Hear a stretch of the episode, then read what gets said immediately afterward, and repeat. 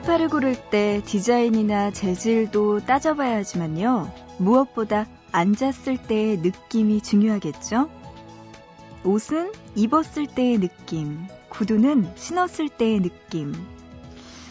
이게 보기와는 다르기 때문에 직접 몸으로 느껴본 후에야 고르는 것이 좋을 텐데요. 사람도 그렇습니다. 남한테 들은 이야기 말고요. 겉으로 보이는 외모 말고요. 내가 직접 이야기도 나눠보고 같이 밥도 먹어보고 그렇게 시간을 보내본 후에야 비로소 그 사람에 대해 이야기할 수 있는 자격이 주어지는 거 아닐까요?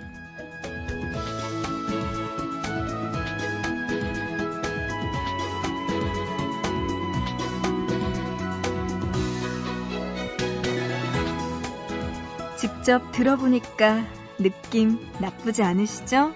보고 싶은 밤 구은영입니다.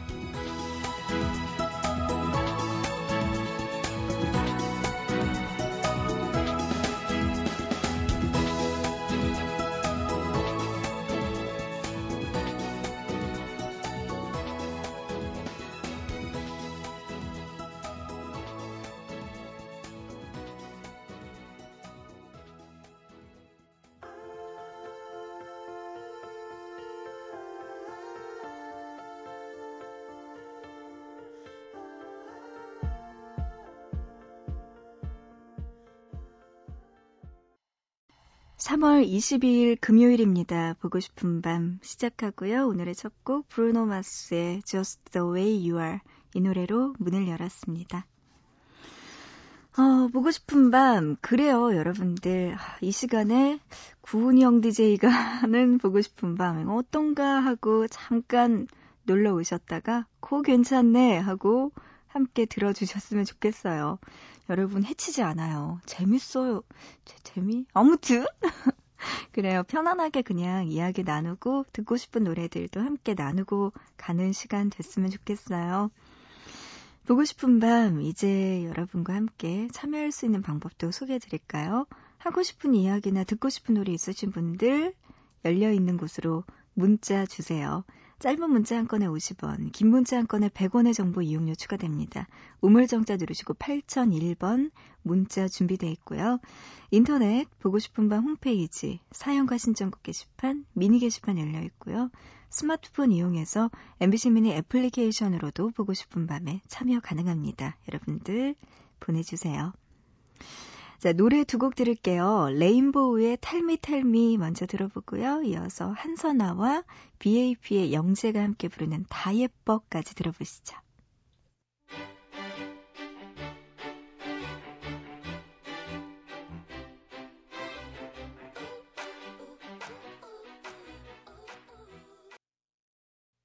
어색하기만 한 우리 처음 만나 우와 아, 아, 아. 그래도 난 왠지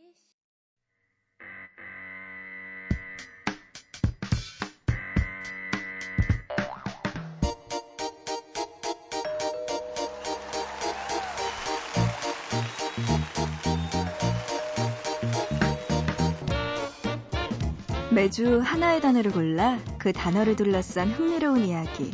알면 좋지만 몰라도 손해는 안 보는 상식 증진 프로젝트 단어 사용 설명서. 이번 주 함께하고 있는 단어는 일기입니다.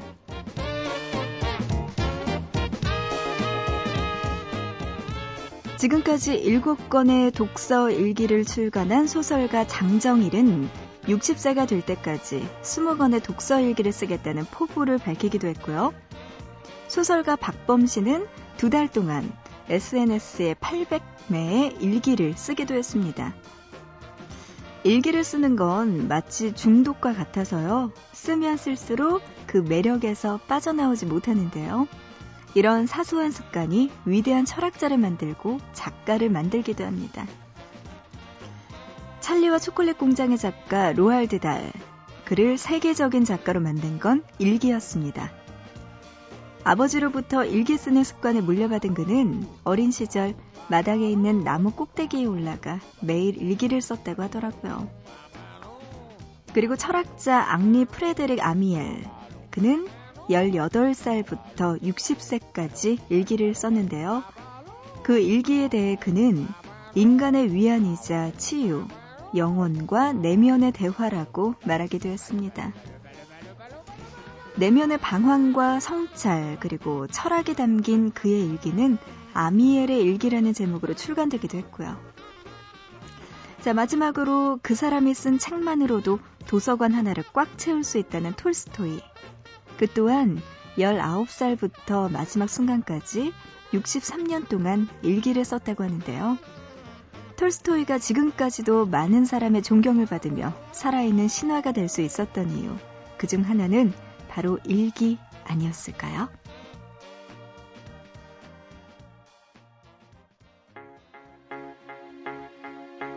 11살 풋사랑 19살 첫 무대 오늘도 일기와 관련된 이야기 나눠봤고요. 이어서 장우혁의 일기장 노래 듣고 왔습니다. 어, 소설가 대문호 그리고 작가들 또한 끊임없이 일기를 쓰면서 그들의 흔적을 남겼겠죠. 어, 저 같은 평범한 사람은 일주일, 한 달 일기 쓰기도 힘들더라고요. 2013년 맞이해서 제가 자꾸 깜빡깜빡 하는 게 너무 많아져서 일기를 썼는데 1월 달도 채 못 끝내고 빈 공간이 너무나 많은 일기장. 네, 이제는 그냥 어디에 구석 한 켠에 버려버렸는데 어떻게 이렇게 60세까지 어렸을 때부터 그렇게 오랫동안 쓸 수 있을지 참 신기합니다. 63년 동안 톨스토이는 일기를 썼다고 하고요. 음. 그렇습니다. 오늘도 일기와 관련된 이야기 나눠봤어요. 그리고 또 미니로 이동배님 사연 보내오셨는데요. 새벽까지 철야 작업 끝내고 식사하면서 미니로 음악 듣고 있대요. 인터넷 케이블을 제조하는 회사입니다. 하셨네요. 아, 지금까지도 일하고 계신 거예요, 동배 씨? 아이고, 고생 많으십니다. 어, 작업은 끝나셨나 봐요, 그래도. 식사하면서. 아유, 근데 늦은 시간에 식사하시네요. 그리고 음악 듣고 있다고요. 네, 반갑습니다. 동배 씨처럼 또 일하는 분 계세요. 많이 계시네요. 3329님, 저 밤새야 해요. 과제하기 너무 싫어요. 하시면서 보내오셨고요. 동훈 씨도요, 이틀째 밤샘 중이라면서 에너지 드링크 4개째예요. 힘내라고 제가 좋아하는 윤하의 기다리다 들려주세요. 하셨습니다. 네, 이 노래 안 들려드리면 큰일 날 것 같아요, 동훈 씨. 노래 들려드릴게요. 에너지 드링크를 4개째나. 너무 많이 마시면 심장이 좀 뛸 것 같기도 한데 괜찮나요? 건강 생각하셔서 조금씩 쉬시면서 네, 숙제하세요. 다 먹고 살자고 하는 건데 이렇게 음, 독하게 해야 되나 참 힘드네요. 문자로 665 하나님은요, 직장 생활하다가 뒤늦게 대학을 가서 지금은 제가 정말 원하던 일을 하게 됐어요. 첫 출근을 앞두고 있는데 좋아서 잠이 안 와요. 이런 사연 보내오셨네요. 이거 너무 좋은걸요?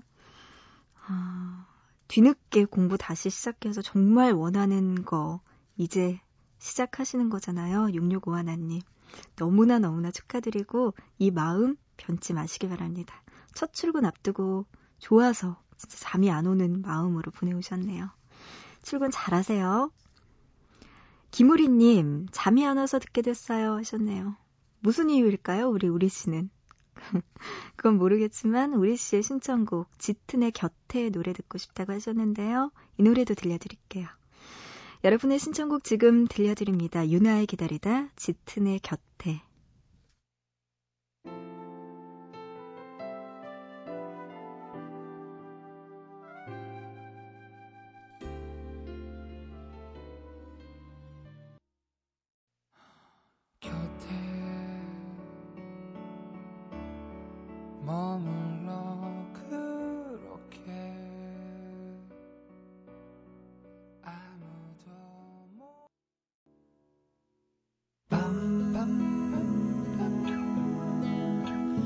보고 싶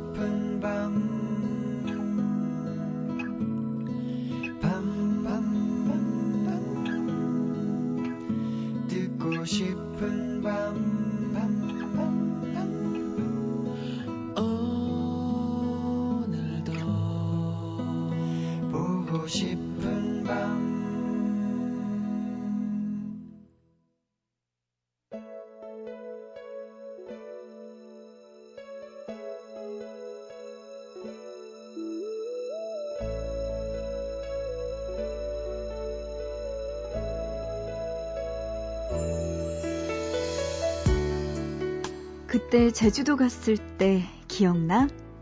따져보니까 벌써 2년 전이더라. 큰맘 먹고 떠난 거였는데 제주도 도착하자마자 빗방울이 떨어지기 시작했잖아. 그래도 놀러 왔다고 좋아라 하면서 우리 밥 먹으러 갔었는데. 음, 성게 미역국이었나? 왜 그 가게가 대한민국 100대 식당에 뽑힌 데라고 꼭 가봐야 한다고 내가 졸라서 갔었잖아. 아, 그리고 우리 원래는 밥 먹고 숙소 가는 길에 바닷가 들르자 했었는데 비 너무나 많이 와서 관뒀던 거 기억나? 그래서 서울로 돌아오는 날 꼭 들르자 했었는데 결국엔 못 들르고 그냥 왔었잖아. 한라산도 새벽같이 일어나 가자고 했었는데 늦잠 자는 바람에 못 갔었고 그래도 그때 참 좋았는데 난 지금도 그때 사진 가끔 꺼내본다? 한참을 혼자서 떠들던 여자는 잠시 말을 멈추고 앞에 앉아있는 남자의 눈치를 본다. 그랬지, 좋았지, 라는 분위기로 고개를 끄덕이는 남자에게 여자는 결심한 듯 남겨뒀던 말을 던진다. 그 바닷가도 가봐야 되고, 한라산도 올라가 봐야 되고, 지금 가면 유채꽃도 엄청 예쁘겠지? 가고 싶다, 제주도. 말을 마치고 시선을 맞추자 남자가 말한다. 그러게, 예쁘겠다, 유채꽃. 여자가 바랐던 대답이 아니다. 여자는 조만간 같이 가자. 이런 말이 듣고 싶었던 건데. 남자는 유채꽃 얘기만 하고 말았다. 여자의 마음을 모르는 건지, 이야기를 제대로 듣지 않은 건지, 제주도를 가고 싶지 않은 건지, 아니면 여자와 같이 가고 싶지 않은 건지. 슬쩍 삐친 여자의 머릿속에서는 남자의 속내에 대한 온갖 시나리오들이 제멋대로 그려지고 있었다.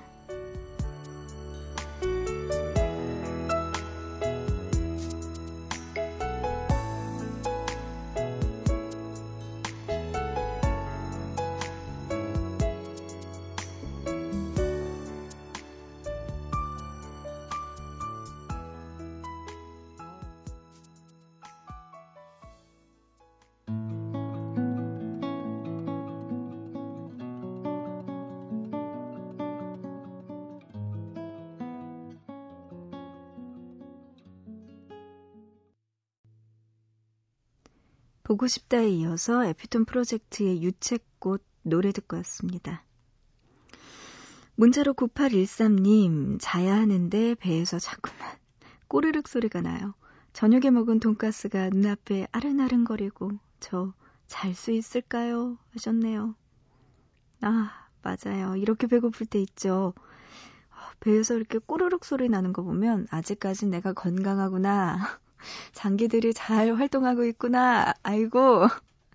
이런 생각은 들긴 하지만, 아, 진짜 새벽에 이렇게 소리 나고 잠 안 오면 진짜 괴롭죠. 음, 돈가스, 저녁에 먹은 돈가스가 생각나신다고요. 잊어버리세요. 그 아이는 이미 없어요. 9813님. 음, 따뜻하게 우유라도 한 잔 드시고 주무세요. 그러면 좀 나아지지 않을까요? 문자로 4117님, 친구랑 전화로 여행 계획 짜다 보니까 이 시간이네요. 일주일 뒤에 경주로 떠날 생각하니까 일이 힘들어도 신나요. 하셨어요. 예, 좋겠다. 아, 경주로 떠날 계획 짜다가 이 시간까지 친구랑 오랫동안 통화를 했군요. 그 여행 책자 같은 것도 도움 많이 되고, 그리고 요새는 워낙에 인터넷 블로그 잘 돼 있고, 소개돼 있는 사이트도 많으니까 한번 찾아보시면서 맛집 그리고 동선 계획 잘 짜보시기 바랍니다. 음, 너무나 재밌겠네요. 친구랑 같이 가나 봐요. 아, 저도 뭐 여행 많이는 못 가봤는데 부산 여행 갈 때 혼자서 막 이렇게 계획 짜보고 맛집 같은 것도 찾아보고 어, 그럴 때 진짜 신나더라고요. 여행 가는 느낌 제대로 들더라고요. 4117님 재밌게 잘 다녀오시기 바랍니다. 부럽네요. 문자로 7671님, 어렸을 때는 봄 탄다, 가을 탄다, 이런 말 이해가 안 되는데요. 나이가 들수록 몸으로 느끼고 있어요. 남자친구 생기면 안 느낄까요? 하셨네요. 음, 봄 탄다, 가을 탄다, 이런 말 진짜 있죠? 남자친구 생기면 좀 덜 하겠죠, 아무래도. 네, 아직 없나 봐요. 어떡해요. 빨리 만드셔야겠네. 근데 남자친구가 생겨서 봄, 가을 타는 게 좀 덜하면 다행인데 주변에 가끔씩 보면은 애인이 있는데도 봄 타고 가을 타는 친구들도 있어요. 그런 거 보면은 꼭 애인이 있고 없고를 떠나서 그냥 마음이 너무나 공허할 때가 있는 것 같기도 합니다. 그래도 남자친구 생기면 좀 덜하겠죠. 문자로 8732님, 저는 취업 준비생, 남자친구는 직장인인데요. 요즘 너무나 바빠서 저한테 신경을 못 써줘요. 서운한 마음 표시도 못하겠고 언니한테 털어놓습니다. 저 속이 너무나 좁은 것 같아요. 하셨네요. 응, 속이 왜 좁아요? 이거 당연히 느낄 수 있는 거죠. 그리고 두 분이서 같이 일을 하면 좀 덜 할 텐데 8732님은 지금 취업 준비하고 있고 누군가에게 마음을 좀 더 기대고 싶고 그런 생각 들 수 있잖아요. 그럴 때 남자친구가 잘 신경 써주면 좋을 텐데 남자친구는 또 일 때문에 바쁘고 이게 또 그렇네요. 힘들고. 저한테 털어놓으셨는데요. 좀 마음이 편해지셨나요? 8732님?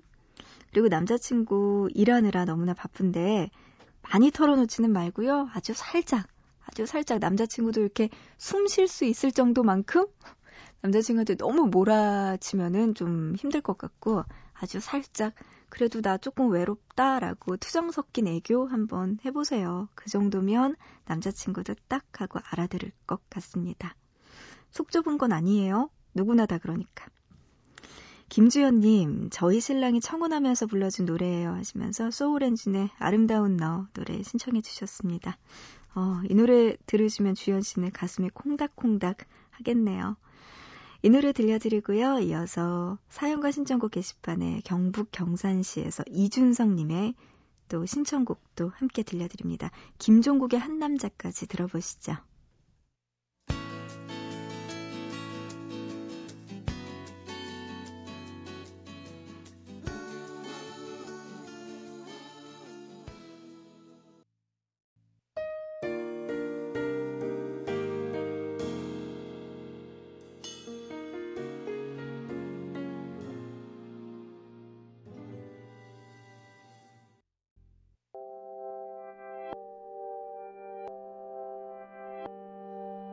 작은.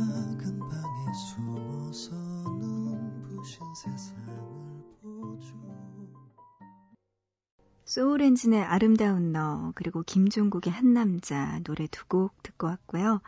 아, 김종국의 한 남자는 이준성 님의 신청곡이었습니다. 그리고 이어서 지금 방금 전에 들으신 노래 이동건의 지금 사랑 노래 듣고 왔어요. 이 노래는 지금 사랑하는 사람과 살고 있습니까? 라는 영화 OST 곡으로 이동건 씨가 직접 불렀네요.